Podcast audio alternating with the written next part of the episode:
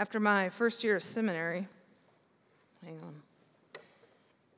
Somebody messed with my stand, you guys. Oh well, we'll deal with it. After my first year of seminary, I had the chance to study for the summer at the Hebrew University of Jerusalem. I lived for nine weeks in Jerusalem and I took a few classes. I traveled all over the city and all over the country of Israel. It was really the opportunity of a lifetime for me. And I think about moments from that summer quite often, even now, over 20 years later. One of the moments that comes back to my mind occasionally, it seems like a small moment, but you all know that sometimes the smallest moments are the most important ones. This wasn't in a postcard worthy place, it wasn't at the site of some amazing history, it was simply at a dinner table. My classes that summer were all in English, and we had a few students from Norway or Germany, but most were American, most from the East Coast, most from New York City. Uh, about half of us were Christian and half were Jewish. And halfway through that summer, one of my classmates was having a birthday, a big one, I think a 21st birthday. And so he made reservations at this really nice Jerusalem restaurant so we could all go and celebrate together. Now, that summer, I was a poor graduate student and I subsisted mostly on pita bread, hummus, and cucumbers. So going out to eat at a sit-down restaurant, it was a it was a big deal. We got dressed up, we made our way down to the restaurant by bus, and we got seated on a patio at this big long table. There were like 12 or 15 people. And at some point in the meal, I realized that I was sensor, experiencing sensory overload. I don't know if this has ever happened to you, but we had had food and drinks, and uh, people were feeling good and they were getting lively. That meant that a lot of people were talking, and they were talking loudly, and they were talking over each other, and they were interrupting each other, and there were really big gestures happening, and some people were even almost standing up from their seats, so em- emphatic were they about the points they were making in the middle of this dinner. And I had this moment when I just thought, this is really different than dinner at my house.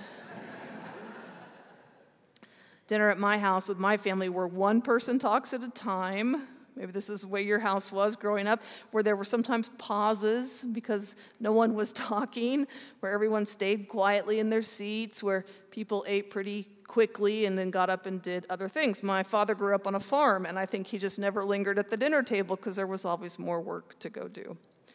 So I looked around this table and I thought, you know, I bet to a lot of people who are sitting here, this is like completely normal. And I, I, imagine them sitting at their own dinner tables with their own families, with their aunts and their uncles and their cousins, doing exactly what they were doing right now, having this big, loud, rollicking conversation that filled up the entire room. And all of a sudden, that night in Jerusalem felt to me like a big East Coast Jewish family dinner. And I was really happy to get to be there. I wonder, was that what the Last Supper was like? Like, we tend to view it as a really quiet and somber affair. We, we picture everyone with faces of grief and hearts full of worry, and, and maybe it was like that. But what if it wasn't? What if it wasn't solemn and reserved? What if it was loud? And what if it was full of energy? What if there was all this animated conversation going on as the disciples talked about everything that had happened and everything that was going to come? What if it was big and as full as a family dinner could be, and Jesus had to, had to quiet them down to lift up the bread and the wine and say, Pay attention to this? Typically, when we think of the Last Supper, we, we turn to one of the four Gospels to hear the story in Matthew or Mark or Luke or John. But those stories are not actually the earliest template we have for this special meal. The Apostle Paul talks about the same moment, and he encourages his churches to repeat it with the same ritual that we call Holy Communion. He tells them to share a meal together in Jesus' name, and he does it in this letter, the first letter he wrote to the church at Corinth. And Paul wrote this letter before any of the four Gospels were written, scholars think, maybe even 10 to 15 years before. 1 Corinthians is probably written around the year 54. 54, just over 20 years after Jesus' death. And in that letter, Paul reminds the church about Jesus' Last Supper and about the ritual that Paul handed on to them when they were a church, when he founded them as a church a way for them to remember that special night of Jesus and his disciples. That means that the meal of Holy Communion, it's something that the Corinthians were doing from the very beginning of their congregation. Something we can assume that Christians were doing together from the very beginning of the church, sharing bread and sharing wine and remembering, remembering Jesus that on the night he was arrested and betrayed, as Paul says, took a loaf of bread, and when he had given thanks, he broke it. And he said, This is my body. It's for you. Do this in remembrance of me. And in the same way, he took the cup also after supper, saying, This is the cup of the new covenant in my blood. Do this as often as you drink it in remembrance of me. Those words sound familiar, right? Because they're almost the exact same words that we use when we ask God to consecrate the elements at our own communion service. Those are the same words that have been prayed over bread and wine by Christians for all the years between when the Corinthians did it in 54 up till now. Now tell me, what else are you doing in your life the same way people did it 1,968 years ago? Not too much. To me, that's a testimony to the power of this meal, the importance of this meal. It's a testimony to how the Holy Spirit is present at this meal, how it has survived with so little change for so long. It's a testimony to the love that we experience at this meal. Paul wanted his church to remember exactly what Jesus said and what he did, but even more than getting the words just right, Paul was concerned that this meal, this Holy Communion, this Eucharist, which means thanksgiving, he wanted it to make a difference in the congregation. He was really concerned about them because the Corinthian church, they had all these divisions in them. They had conflict. They were treating some people as more important and some people as less important. They were forgetting that they were one body, one people, all in love with the same God. They were forgetting the unity that comes from sharing in one loaf and one cup. They were forgetting the obligations they had to one another because they sat at the same table, because they received the same forgiveness, because they were fed with the same bread. They were forgetting that what makes a meal important is not just what you put in your mouth, but who you're sitting with at the table. So, Paul, he scolds them. And then he encourages them to reconsider what it means to come together around the communion table. He wants them to love one another, to love one another with the same love they have received from God. And he wants them to take seriously the way they're bound together by this holy meal. See, Paul, he expects that this meal, it will sustain them, it will unite them, it will fuel them as a body until Jesus comes. And here we are, so many centuries later. Do we expect the same thing?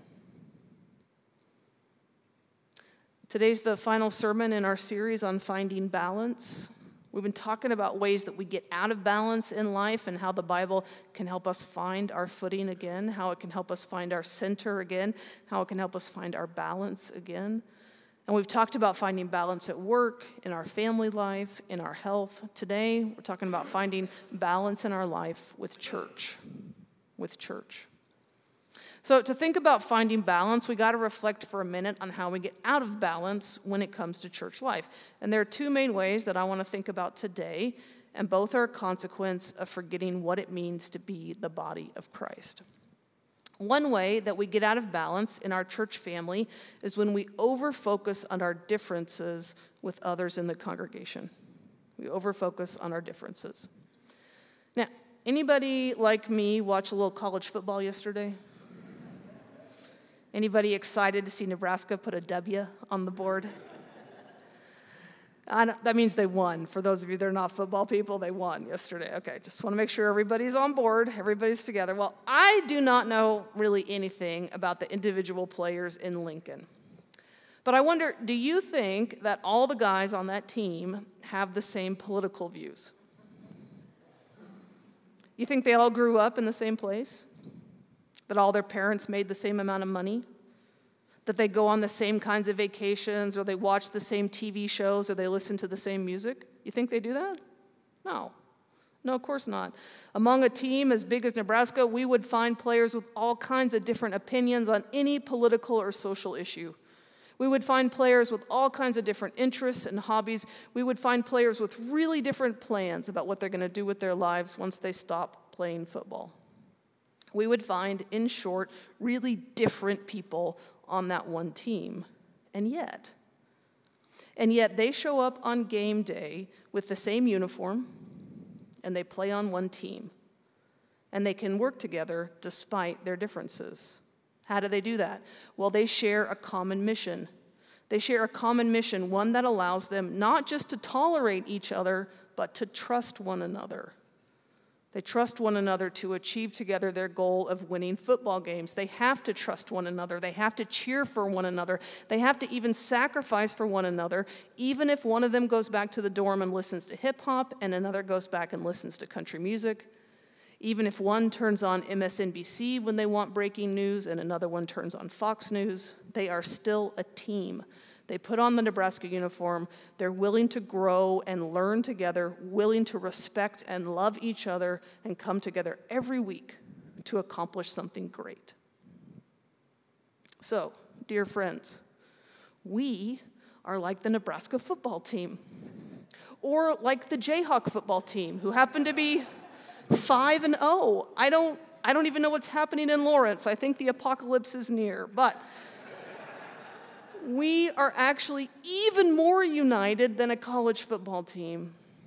Because instead of putting on the same uniform, what we do together is we share the, together in our sacraments. We share in the waters of baptism. And we gather around the table to share in the bread and the cup. And this meal unites us in our common mission our common mission, which is to know Jesus and to make him known in the world.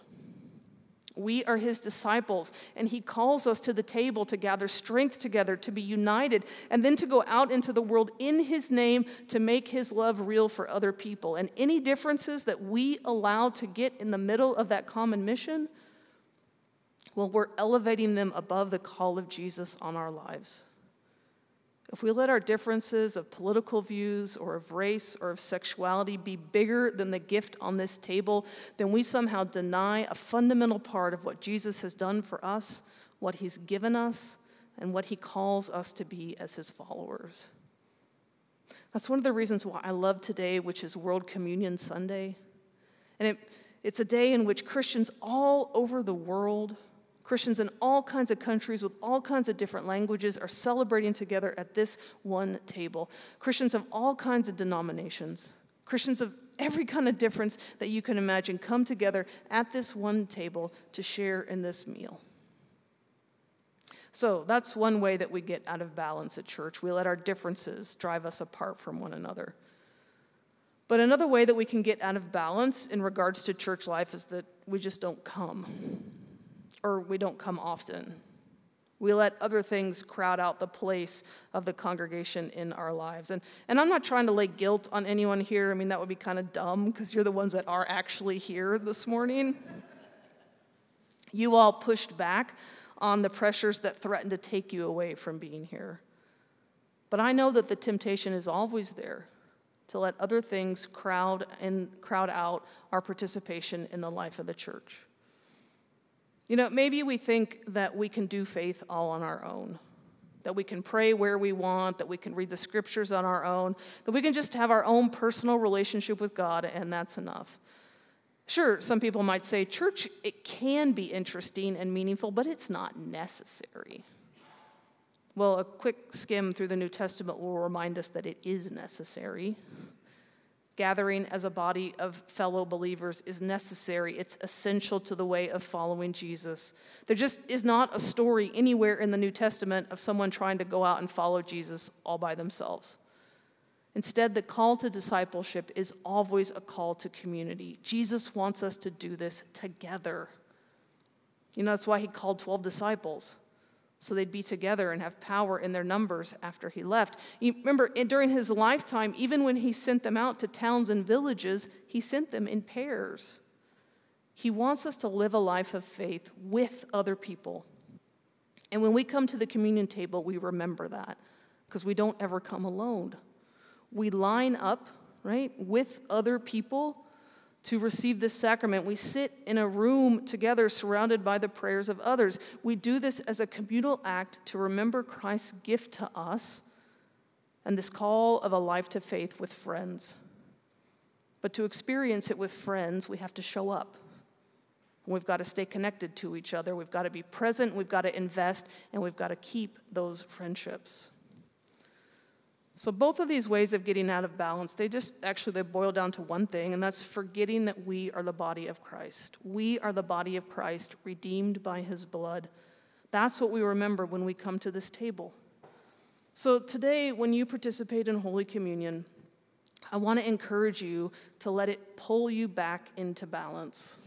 Let it ground you, let it center you in a way that only it can. I want to encourage you to take a moment to pray before you come, to pray as you come, to pray after you receive.